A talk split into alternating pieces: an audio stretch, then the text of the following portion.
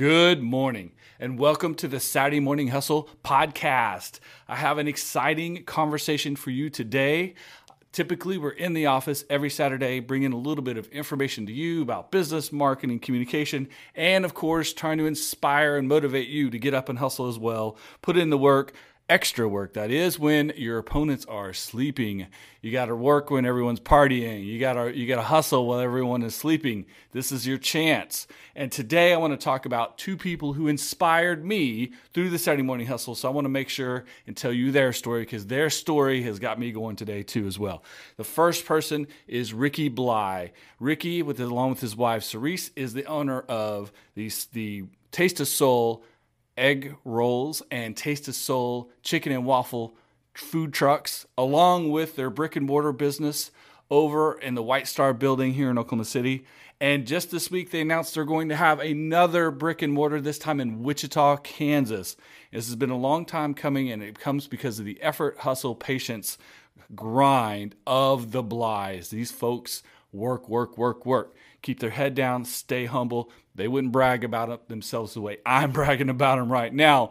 But Ricky tells me all the time he watches the Saturday Morning Hustle. He sees it, and he's not a social media guy, but he checks out the show. He checks out what we're talking about because he's always looking at ways to keep himself motivated because he burns the candle at both ends. He's a great business person. He's running three businesses right now. I'm about to run four. He's a father and a husband. He does all of these things.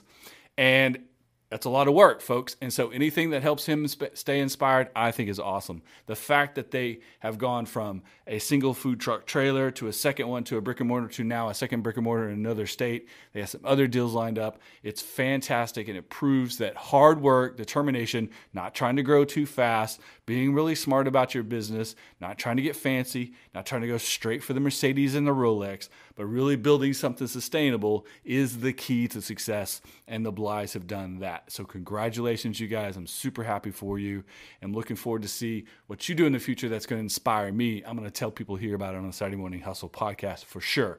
The other person who tells me he watches the Saturday Morning Hustle all the time, every Saturday, is my guy Terry Fur at Eyes Etc. And in fact, if you're watching on the video, uh, you can see these great new glasses that Terry hooked me up with this week. And if you're listening on the podcast, go check out the Instagram, Twitter, Facebook, LinkedIn post for the short video, and you get to see the new glasses that Terry hooked me up with.